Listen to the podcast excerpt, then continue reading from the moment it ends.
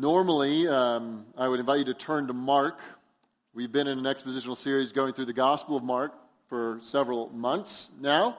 Actually, we've hit over a year now. And we hit a portion of Mark in Mark chapter 9 where we were looking at Jesus' call to holiness, uh, to fight the sin, to, to get violent against the sin that you find in your own life. And then we've kind of taken that theme and opened it up a little bit, used that text like a door to open and go through so we could talk about the theme, the topic of holiness. And that's what we've been talking about sanctification, growing in Christ likeness. So this will be a little bit of a more topical sermon this morning as we wrap up that theme holiness and growth and sanctification. And the title of the message this morning is Holiness Complete. The idea that your sanctification has an end point. You're, you're not just doing this forever and ever and ever. There is going to be a day that your holiness is completed. We're going to talk about that idea this morning, the idea of glorification. To start with a question Why is it that churches don't sing about heaven like they used to? Might wonder what I'm getting at. Read an article recently by a seminary professor named Matthew Westerholm. His entire dissertation, doctoral dissertation that he wrote, upon which this article was based, was on contemporary Christian worship. And as part of his research, he studied churches, and in particular, what churches were singing. And he took two different eras of the church. One era in America from the year 2000 to 2015, not too long ago, the last 20 years or so. And then uh, he studied a different category of churches from the 1700s up to the early 1900s. And he compared what these churches were singing about. Here's one of his observations. Quote, among many similarities, one difference was striking. The topic of heaven, which once was frequently and richly sung about, has now all but disappeared. The article was fascinating to me. If you're interested in reading, I can, I can send it to you. You'll be interested to, to hear some of the reasons he believes for the changes that have occurred and why it is so hard to find songs being written today about heaven.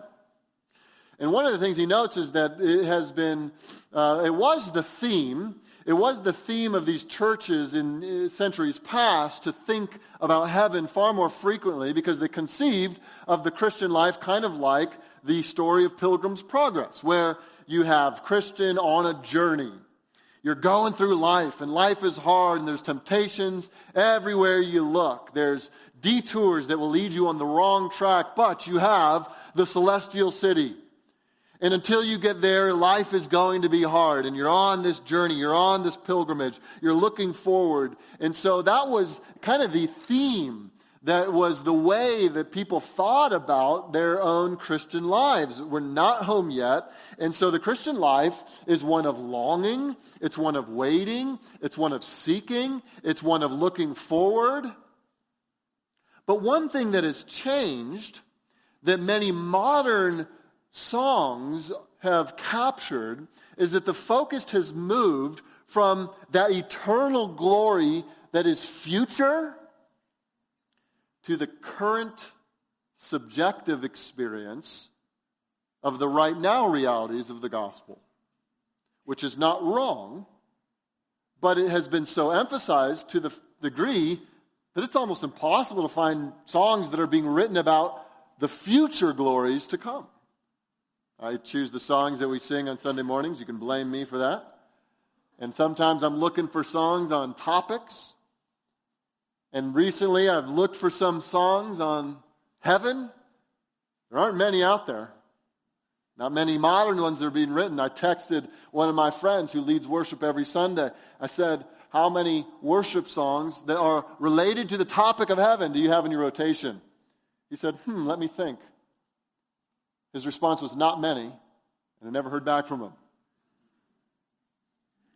I wanted to see if this idea was true, what the guy had said in the article, that we've kind of placed the, the, the main focus of our worship on what God provides for us right now in this life, uh, the glory we experience right now, to see if this is true, if this really holds up with modern worship songs. So I just searched randomly on Google, looked it up, and found a list of the top songs being sung in church right now. The number one song on this list sure there's probably other lists, but the number one song on this list was a song called Waymaker. So don't think necessarily it's a bad song. I'm just checking it out. The first lyrics of the song go like this You are here, you are here, moving in our midst. And I said to myself, bingo. The subjective experience of the presence of God. Great things to sing about, things we sing about ourselves. But isn't it interesting that it seems like the things that we are now starting to neglect are those things that are future. That we don't have a lot of songs that are about longing, that are about the ache of not having yet the glory to come. We don't like singing about the things we don't yet have. We like singing about the things that we do have, the things we are enjoying now. I don't think there's any nefarious motives in this that, you know, worship songwriters have a conspiracy to make us forget about heaven. But it does get me thinking about the undercurrents. What is it that would cause our thinking to move away, that would cause the poets and the songwriters among us to write less about heaven and more about right now? Why is it that it's so hard to find the songs that are future oriented, reflecting on what heaven will be and the glory to come? Why aren't we singing about the glories of heaven anymore? Why is it that it once was such a Uh, so frequently sung about, so often built into the services of the church in the 1700s, and today just to find a song that's about heaven is so hard. I think there's a reason, probably many reasons, but one main reason would be this that the doctrine of glorification is sliding into the peripheral. The doctrine of glorification, that is, that we as believers will be glorified in Christ one day in the future, that idea is not as exciting to us as the idea that God's with us right now. And this probably also has to do with the, the, has to do with the idea that we love subjective emotional experiences. We love singing about what God is doing in my heart and how I feel about it right now, rather than singing about the things I lack that I'm looking forward to in the future. So, what we're going to talk about this morning in our series on holiness is that day that will come where holiness will be complete. Sanctification will come to an end, and we will be glorified in Christ in heaven for all eternity. I hope that this will be an encouraging sermon, something that will lift our hearts, lift our spirits, lift our eyes to heaven, that we will be encouraged to keep walking through this hard journey of life, to be encouraged to press on, to take one step after another, even if it's dark. This is what the Bible teaches that one day every believer will be glorified in Christ for all eternity. 2 Thessalonians 2:14 To this he called you through our gospel that you may obtain the glory of our Lord Jesus Christ. You may obtain Christ's glory. 1 Peter 5:10. And after you have suffered a little while, the God of all grace, who has called you into his eternal glory in Christ, he has called you, Christian, into his own glory to share in it, to enjoy it. You guys remember a few months back the, the Mount of Transfiguration when Jesus reveals his glory to the three disciples, Peter, James, and John. It was, un, it was so bright and powerful. It was something they couldn't handle to observe. They had to shield their eyes. In Matthew 13, 43, you know what Jesus says? He says, Then the righteous, that's you, believer, then the righteous will shine like the sun in the kingdom of their Father. In other words, the transfiguration of the glory of Jesus Christ is a preview of our own coming glory. That one day we will share in, obtain the glory of Christ Himself, not because we've earned any accolades, but because of the grace of God to bring us from lowly, dead, hell-bound sinners and transform us into glorified saints of light who will rule with Christ for all eternity. Glorification, then, is the final step in the application of redemption. Follow this. Salvation was finished at the cross. Christ cried out, It is finished. And he was referring to the accomplishment of our salvation, the payment of our sins, and in his resurrection it is sealed and complete. However, the fullness of that salvation that he purchased for us in his death and resurrection is not entirely applied until glory. In other words, the final piece of the puzzle is the glorification of the believer in Christ for all eternity. This is the end game. When we are finally brought home, sharing in the glory of Christ, salvation will be completely and totally applied to every believer. This will include new perfected bodies. This will include no longer ever having to struggle with sin ever again. This will include enjoying the new heavens and the new earth. And actually, if you read the New Testament, you'll find, and this was really an encouraging thing to do, I would encourage you to, to do the same, to find all these passages that are talking about the coming kingdom and the glory that will be shared with every believer. And notice how he uses the coming glory. The authors use this doctrine of glorification to motivate you to live holy lives. And I want to show you one of these in Colossians 1. Go to Colossians 1, and this will kind of set the table for the, the topic, and then we're going to look at glory. We take four different looks at glory, but this will set us up of how important it is to be heavenly minded. In chapter 1 of Colossians, in verse 3, Paul is thanking God for this church that he loves, this church that has been fruitful, the Colossian church. In verse 3, he says, We always thank God, the Father of our Lord Jesus Christ, when we pray for you.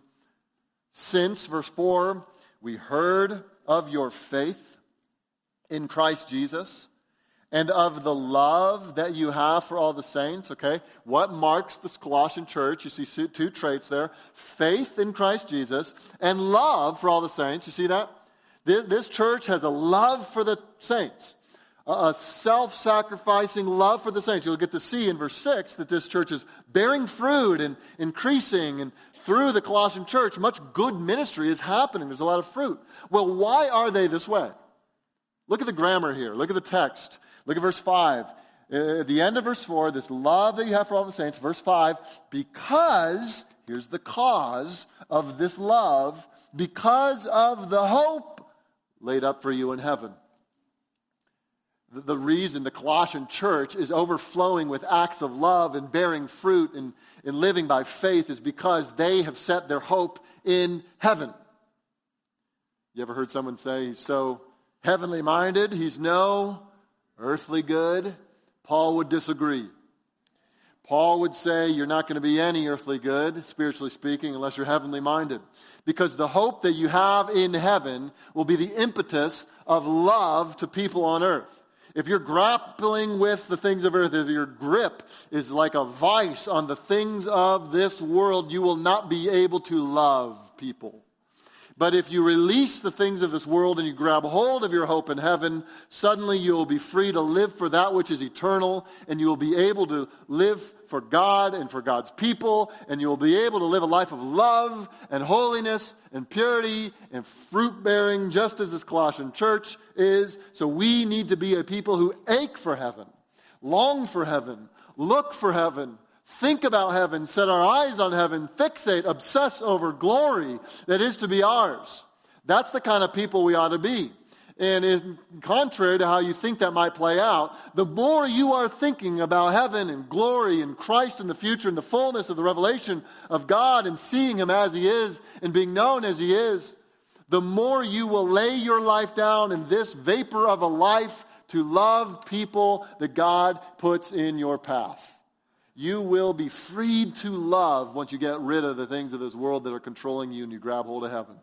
And so this morning is about thinking about heaven. I want us to be like Richard Sibbes. It was said of Richard Sibbes that heaven was in him before he was in heaven. Let that characterize your own life. Let heaven just sink into your very bones. That you dwell on it, you think of it, you exude thoughts of glory in heaven, and it'll set you free. The last few weeks have been somewhat heavy in talking about the violence of Christianity and cutting off your, your hand and your eye and things like that, and the pursuit of holiness, and last week even the call to, to put off sin and to be renewed in the in your minds and then to be putting on righteousness as we seek sanctification. I hope this encourages you. I hope this morning we get encouraged. We get fired up. The fuel gets in the tank to keep going to war with sin, knowing that there's an end game here, that there's a future here, that we will rejoice fully and completely in glorification as Jesus shares his own glory with us. We want to see this morning like we're on that pilgrimage, like we're making our way down the narrow path. And we're going to pause on this hilltop. We're going to look out in the distance. We're going to go, okay, there's the celestial city. There it is. There's the house of Zion. That's where we're going to feast. We're not there yet, but that's where we're going. Okay, this is what we're going to do this morning. We're going to look forward to the glories to come. And here's our first look. Our first look is this is that we need to understand that the glory comes after the suffering. you say, I thought we were going to look at the glory. Well, we'll get there. The glory comes after the suffering. This is actually an incredibly important point that is a cause of all kinds of problems. Turn to Romans chapter 8. If you, if you can kind of stay in Romans chapter 8, we'll, we'll probably be looking there the most, although we'll jump around a little bit. Romans chapter 8, if you look there in verses 12 to 15, he's describing this call to kill the flesh. It's very much related to Jesus' call to cut off hands and if it causes you to sin. Verse 13, you've got to put to death the flesh, the, the deeds of the body, because we're led by the Spirit of God and he calls us to be adopted, to cry out, Abba, Father, all that's there. And then look at verse 17. Describing us as the children of God, he says, and if children, then heirs, that is, that we are going to inherit the kingdom with Christ, then heirs, heirs of God and fellow heirs with Christ, provided we suffer with him, in order that we may also be glorified with him. We will be glorified with Christ, provided what? We suffer with Christ. Paul makes it clear that there is a glory to come, but the glory is not yet right now. There's suffering. That's an interesting way of putting it. We're Christ, or we're heirs with Christ if we suffer with him. That is, if we forsake worldly acclaim, we forsake worldly applause, we hold fast to biblical truth no matter the cost, even facing persecution if necessary. If that's us, if that we have forsaken all to have Christ, we even take on the suffering that, that this world throws at us, then we too will be glorified with Christ. That's what he's saying. We will share in his glory. The point is this that suffering is part of the game, church. Suffering's part of the calling. Suffering's part of the journey. This is what we go through on our way to the celestial city. The idea that the Christian walk is skipping from mountaintop to mountaintop emotional high to emotional high is unbiblical and untrue and will set us up for immense disappointment. Some people have been taught that they ought to experience this emotional high all the time as they follow the Lord. Just life is going to be awesome. And then they show up to church, and sometimes the whole point of the church service is to support this idea that the Christian life is always amazing all the time. Every moment is easy. If we just lay down our lives and look at Christ, all of it is awesome all the time. And why are you crying? Be happy. Put on a smiling face. Look at what's going on here.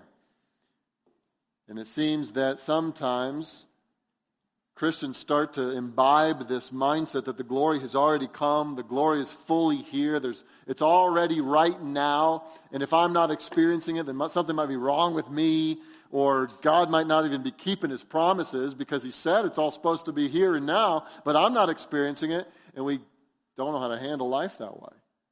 It's really important to understand that there is suffering in this life. And that Jesus said, Blessed are those who mourn, for they shall be comforted. That if your eyes are open to the realities of the world, you weep, you suffer. Look at verse 18, though.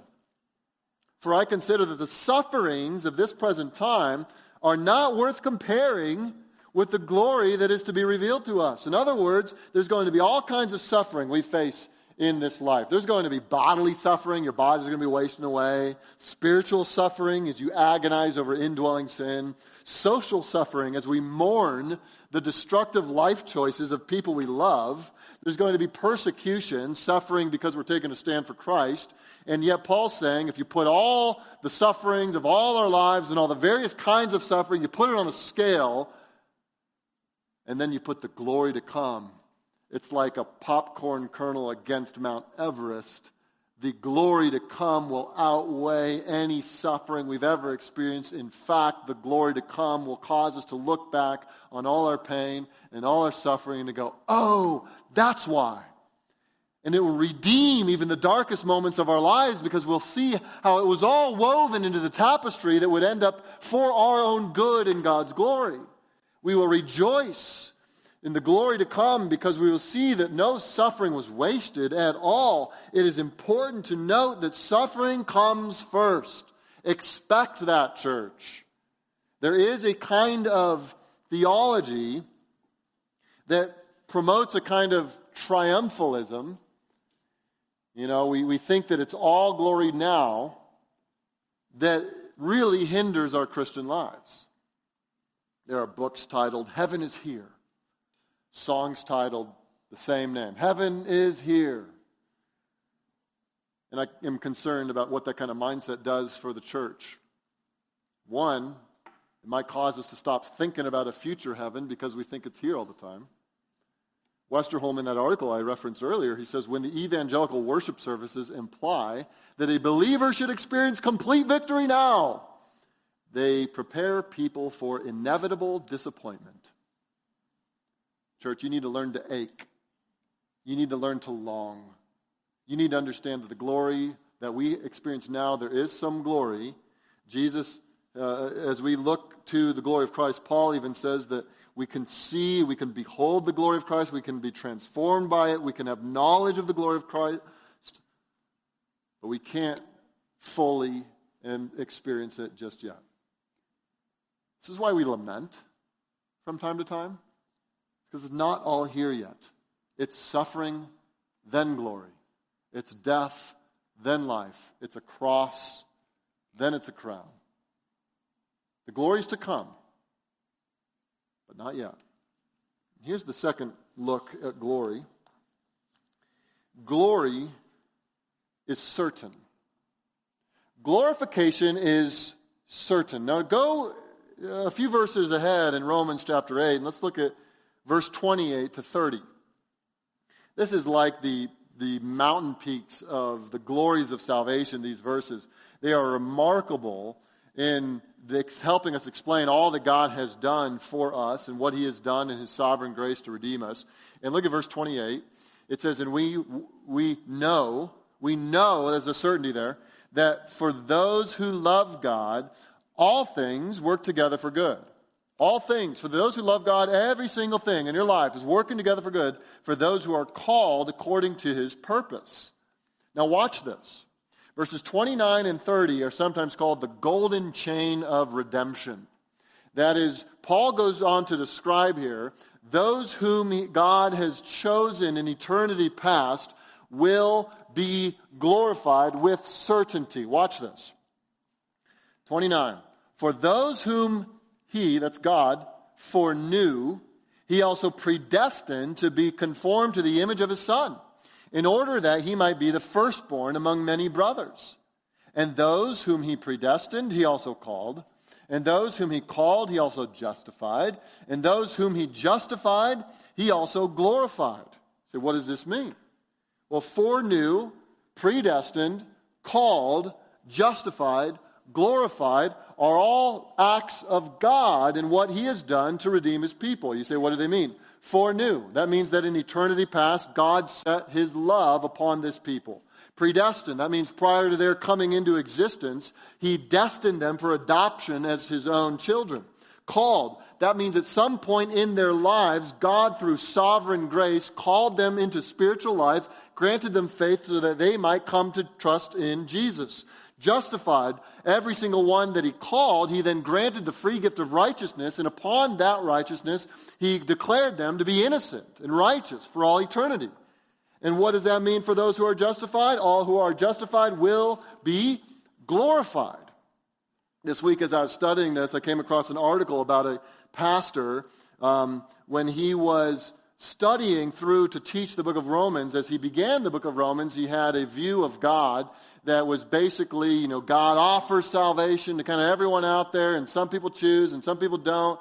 And that if you choose Jesus, you can go with him for a while, but you might lose your salvation, and you can fall in of grace and out of grace. And, and as he began studying this, he came to this, these verses. He said, I couldn't get around the grammar here because the grammar is quite clear. Of the number of people whom God foreknew, how many make it to predestination? All of them. That's what it says. And of the number who are predestined to be conformed to the image of his son, how many does he call? All of them. And those whom he calls, it says he justifies. Does any get lost between the calling and the justification? No. And all those whom he justifies, how many will be glorified? All. In other words, in eternity past, God, he chooses through his foreknowledge to predestine and then to call and then to justify, and all those who he chose will be glorified. None will be lost. And what does that mean for us?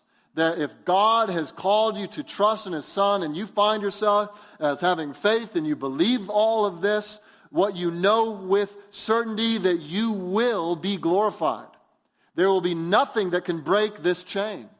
This chain is an unbreakable chain that all those he has called to himself will be glorified. Take it to the bank, church. You are secure. You will not be lost. You will be, uh, you are committed to by an omnipotent God. He has made sure of it that he will not let you go. In fact, this is part of the whole purpose of his creation of the whole world. Jonathan Edwards has a way of um, planting dynamite in our little man centered worldviews, blowing them up and helping us to see that God is the center of all, His glory is supreme. And sometimes he has these paragraphs that just utterly rattle you, particularly if you're not used to seeing God as the center of all things. He said this, reflecting on these realities, he says, the creation of the world seems to have been especially for this end that the eternal Son of God might obtain a spouse, towards whom he might fully exercise the infinite benevolence of his nature, and to whom he might, as it were, open and pour forth all that immense fountain of condescension, love, and grace that was in his heart and that in his way God might be glorified. Let me unpack that. It is the point of the whole universe that God would create and redeem his bride so that he could spend all eternity lavishing his bride in his love and his mercy so as to demonstrate not the worthiness of the bride, but to demonstrate the greatness of his love toward those who don't deserve it. Here's what this means, church, is that ultimately at the end of the day, your glorification does not depend upon your ability to hold on to God, but on God's determination to hold on to you. You will be glorified because God will have a bride for himself. You will be glorified because God will bring you through the whole chain of redemption. He will bring you to glorification to prove the power of his grace and he will be worshiped by every tongue, tribe, and nation because of what he has done in Christ. This is fantastic. It is so sure. It is unbreakable. You can rest in that, and you can rejoice in that. And it's for these kinds of truth that we gather every Sunday. We sing our hearts out because we go, it wasn't me. It was sheer, unmerited grace, sovereign grace. From eternity past to choose a wretch like me, and then to see to it that I'm brought to glory. All glory be to Christ. I couldn't have done any of this. Here's our third look at glory glorification is bodily. I think we underestimate the, the value of this point. Because the Bible, the New Testament in particular, is very clear that the glory to come will include new bodies. You think about that one? John 5, 20 and 29, Jesus said, Don't marvel at this, for an hour is coming when all who are in the tombs will hear his voice and come out. And those who have done good to the resurrection of life, and those who have done evil to the resurrection of judgment. Romans 8, verse 11 says, If the Spirit of him who raised Jesus from the dead dwells in you, he who raised Christ Jesus from the dead will also give life to your mortal bodies through his Spirit who dwells in you. He will give you a new body. He will raise your mortal body from the dead. He'll give life to you. Or Philippians chapter 3, verses 20 and 21. But our citizenship is in heaven, and from it we await a Savior, the Lord Jesus Christ, who will transform our body, our lowly body, to be like his glorious body by the power that enables him even to subject all things to himself. Jesus will transform our lowly bodies to be like his glorious body. Isn't that amazing? In fact, let's look at this a little more in detail. Look at 1 Corinthians. Let's go to chapter 15. It's dealt with most here in this chapter. If you want to read more about the resurrection and the resurrection body that is to come, you got to take a look at Romans, or sorry, 1 Corinthians 15. He talks about the resurrection in general, the, the, or the resurrection, specifically Christ's resurrection, and then he starts talking about this resurrection body, and we're going to look at some verses. We can't go into all of them for sake of time, but verse 35. Verse 35. Uh, he says, But someone will ask, How are the dead raised? With what kind of body do they come? You foolish person. What you sow does not come to life unless it dies. And what you sow is not the body that is to be, but a bare kernel, perhaps of wheat or some other grain. Just yesterday, my children and I went to Lowe's and we bought some seeds because we wanted to try to plant a little garden in our side yard. We got them out and we sprinkle them in, and I was thinking about this as we did that that the seeds that we put in the soil, they look dead. Like, how is anything life-like going to come out of these things that look kind of dead?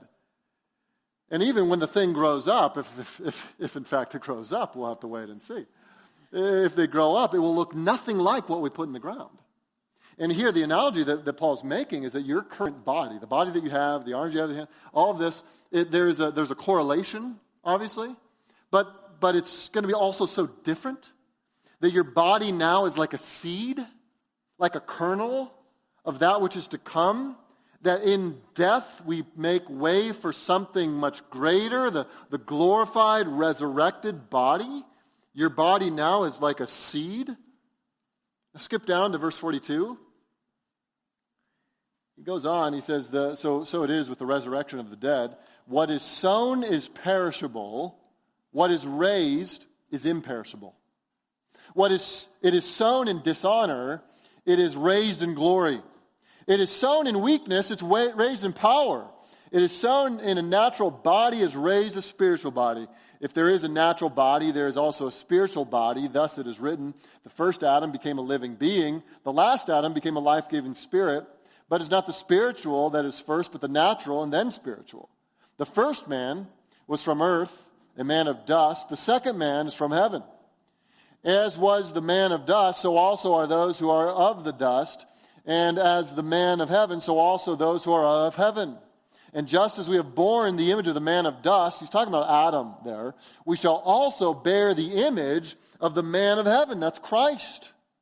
Uh, just, just take a look at the words that describe your current bodies, your, your right now bodies. Um, perishable, dishonorable, weak, natural, of dust or of the earth, You know, even all you CrossFitters out there, I can say on the authority of the Bible, your body's weak. Right? That's what it says. Weak.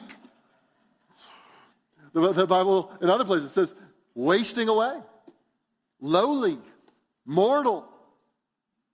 That's our body now. Some of you experienced that really, you know, really experienced that for this life. I mean, you, you experience the body, the pain, the, the disease, the, the heartache of the things we face in the body. I mean, the kind of agony the body like ours can experience can be miserable. I mean, just this week, I had a friend from college die in a motorcycle crash. A few days later, another friend from college, both in the same class as me, died from cancer in her throat. My age, in the class with me. Death. You, you, you know, it's all around you. you. Some of you experience it all the time in the family members and sicknesses and diseases and maybe, maybe even your own flesh, pain in your back and headaches and aches and pains that you're just so used to your body just suffering. And so it makes sense. He talks about our bodies as dishonorable, perishable. I mean, all our lives, we grow up to be a certain age, and then it's like our bodies just start dying. Our whole lives are a sort of prolonged death, aren't they? Just falling apart little by little. And he's talking about this glorious reality that one day we will be glorified, and part of the glory is that we will get a new body. And consider the words that he uses to describe the new body imperishable, it cannot die, glorious.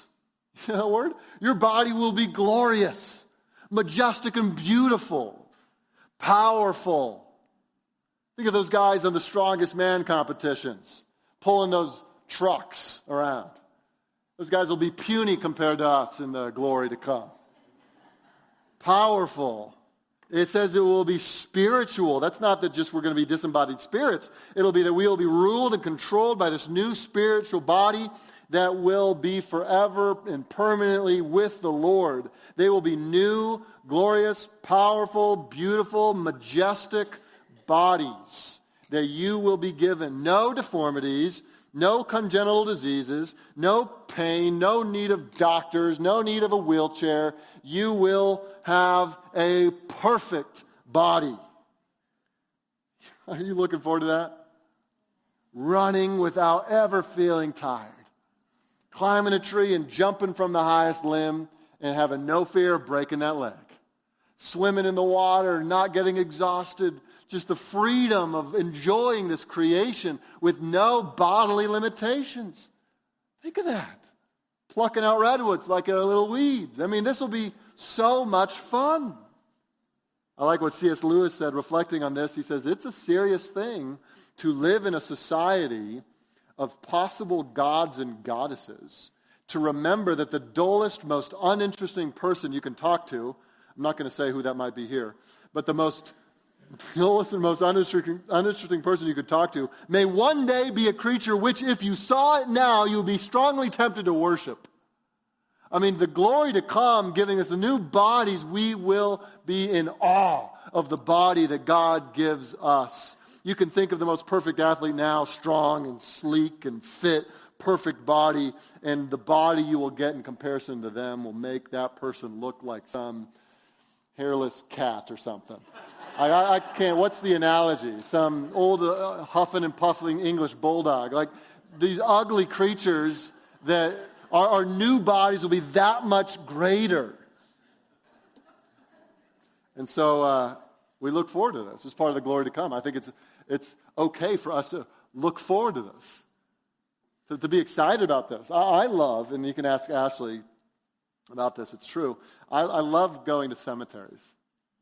And walking through the gravestones. And just in our beginning of the year in January, we got away and we found a cemetery up in Julian, and some of the gravestones were there, and some of them back to the 1800s. And I just love it. I just love going from place to place and just looking at the lives, the names. I don't know anything about these people. Sometimes there's a little inscription. Most of the time, it's just a name with some dates. It just fascinates me. Because you, you think of it biblically, you go, these are like seeds that have all been just scattered right here. They're all just seeds, like right here. And there's going to come a day that these graves burst open. And they come leaping out. And some of these bodies will go into eternal judgment. And some of these bodies will be ushered into eternal glory. It's an amazing thought, such that even if you rewind a few hundred years, churches, particularly actually if you go back to the East Coast, you could find churches that it's still the case where you have the church building, and then like right over here in the property they had, they put up a, a graveyard. Uh, they would bury the, the dead church members right there on the church premises. And for various reasons, churches haven't done that anymore, and they've moved to different things and used their land for different things. And perhaps it's for the better, but I do think we've lost something in not having a graveyard right here on the property. I mean, we've got a lot of land, who knows? But I just think we've maybe lost something. Because what happens when you're walking by those gravestones, you're reminded of one, first of all, you're reminded, I'm going to die too. I'm going to that grave too, just like all of them. But the other thing that you're reminded of, I mean, we, we, we give up this opportunity if we have no death in our lives, no gravestones in our lives. The experience of walking among the dead, particularly the godly dead, those who died in Christ, we forfeit this if we keep it off of our minds from walking through those graveyards and say, they're going to rise. They're going to rise to glory one day. They are going to be conquering this grave. They're in it now, but they will not stay there. Will, they will burst out of there leaping like calves. They will be happy as all get out. They'll be glorified with new bodies, and they will raise with Christ, and they will reign with Christ for all eternity. No saint who has died has died forever. They will rise and every tombstone that holds one of God's children will one day break open into a new glorified saint with a new glorified body that can never die. And that body will be glorious and majestic and perfect and strong and powerful. And those of you who suffer now, listen, you will one day have a body that will be whole and healthy forever. No pain, no more suffering no more aches, for all eternity, enjoying Christ. I love the story of the old pastor John Ryland. His friend, who was a godly preacher too, this has happened in the 1700s, his friend Andrew Gifford had died, and he was buried. And John Ryland, the famous preacher, was asked to come speak at the graveside. And Gifford was put into the ground, and what Ryland said in that moment was marked by the listeners as a profound sermon. He was described as having thundered with eloquence unlike anyone there had ever heard. He actually stood up on another gravestone, and at the end of the, the sermon, kind of the culminating moment, he turned to the grave where his friend was buried, his godly friend. And he began crying out and he said, Farewell, thou dear old man. We leave thee in possession of death till the resurrection day. But we will bear witness against thee, O King of terrors. At the mouth of this dungeon, thou shalt not always have possession of this dead body. It shall be demanded of thee by the great conqueror. And at that moment, thou shalt resign thy prisoner. O ye ministers of Christ, ye people of God, ye surrounding spectators, prepare Prepare to meet this old servant of Christ at that day, at that hour when this whole place shall all be nothing but life, and death shall be swallowed up in victory. He will rise, and every saint will rise, and every man and woman of God will rise, and we should be prepared to meet them because Christ, the great conqueror, will come to every grave and demand that we rise. And we will be raised with him. And the body we'll have will be given to us by Jesus, and we will be just like him for all eternity. And that will be glorious. But I don't know how glorious that would be if this next point were not true. The fourth point is that our glorification will be total. That is to say, it will not merely be bodily, but we will be glorified spiritually our very souls will be completed. the process of sanctification that we're in right now, that agonizing fight against indwelling sin that often brings us to our knees, will be done with. We will not sin anymore. Isn't that glorious, those of you who are in the battle? That one day you will be no longer tempted to sin at all. You're in Romans 8, or maybe you're in 1 Corinthians 15, but go to Romans 7. Go to Romans 7. And this is that passage that describes Paul's inner fight against the sins of the flesh. And when I read Romans 7, I go, man, Paul, you, you get me. Verse 18, verse 18 of chapter 7, he says, For I know that nothing good dwells in me, that is, in my flesh. For I have the desire to do what is right, but not the ability to carry it out. And I want to do it, want to do the right thing. I have the desire deep down. God has given me a new heart.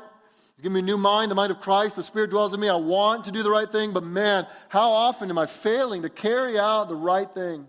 Verse 19, for I do not do the good I want, but the evil that I do not want to do is what I keep doing. You see that? You get that? Man, if, if you live it there in Romans 7, which I hope that you are fighting against your sin, so you know what Romans 7 feels like. He, he completes it. We're gonna, can't look at all of it, but skip ahead to verse 24. This agonizing battle against the sins of the flesh. He says, Wretched man that I am. You ever said that one? Who will deliver me from this body of death? And then he cries out and prays. Verse 25 Thanks be to God through Jesus Christ our Lord. Who delivers Paul from the body of death? It is Jesus Christ. Who delivers him from the struggle of sin? It is Jesus Christ. And who will deliver us, church, from the temptations to sin that rage within us?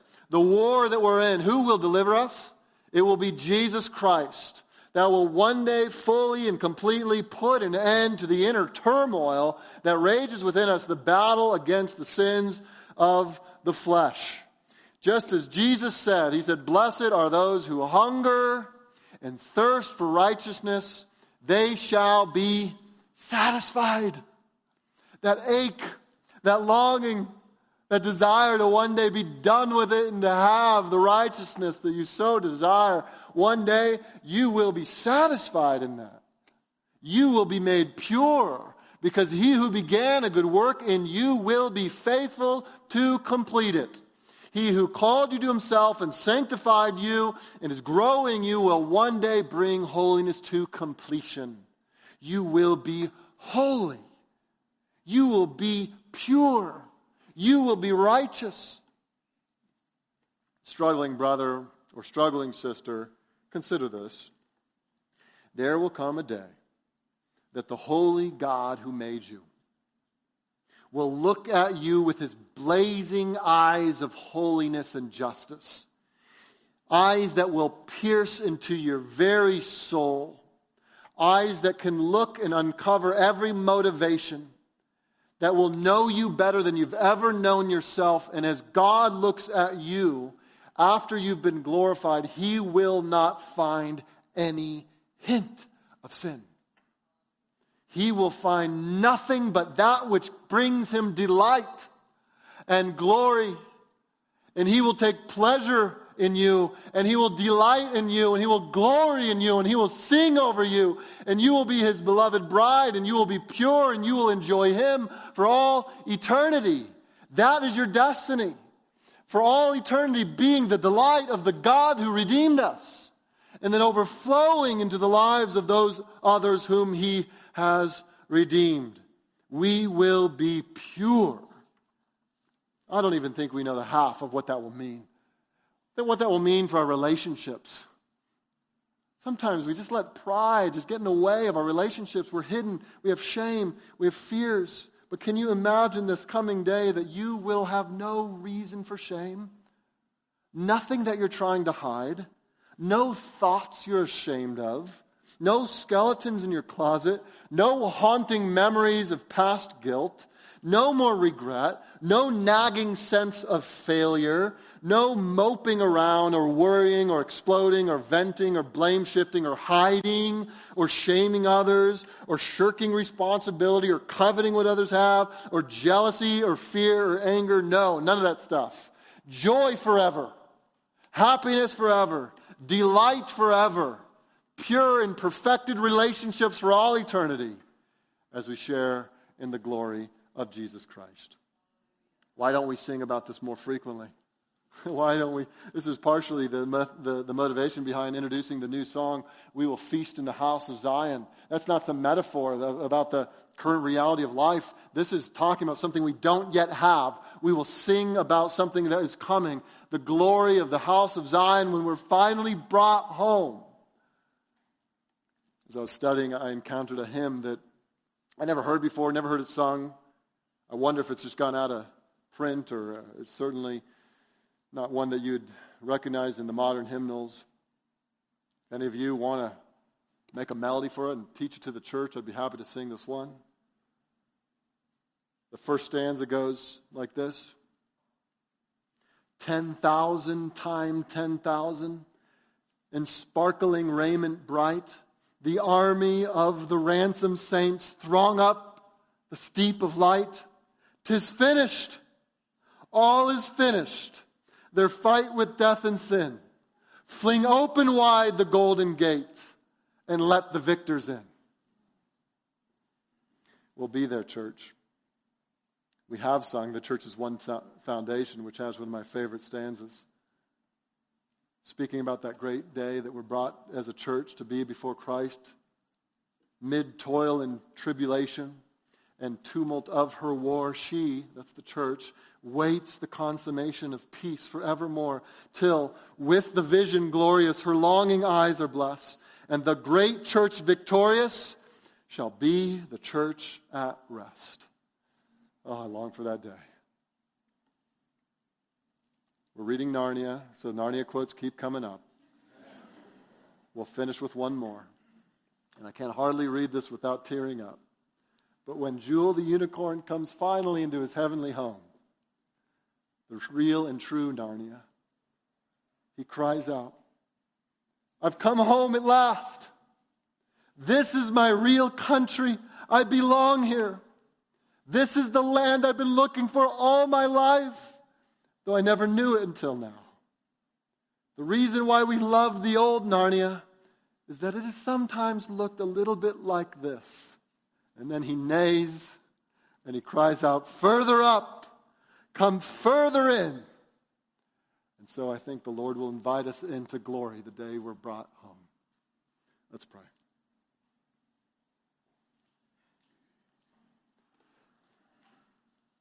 Thank you, Lord for the glory to come. Let us live like pilgrims who don't sound the trumpets of triumph just yet. That we lament and we mourn, but we look forward with hope. We have set our hope on heaven.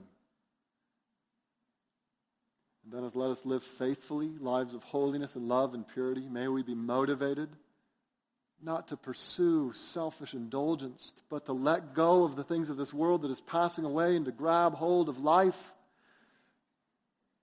Help us to long and ache and wait for that day. Set our hope fully on the grace that will be brought to us at the revelation of Jesus Christ. We pray these things in Jesus' name. Amen.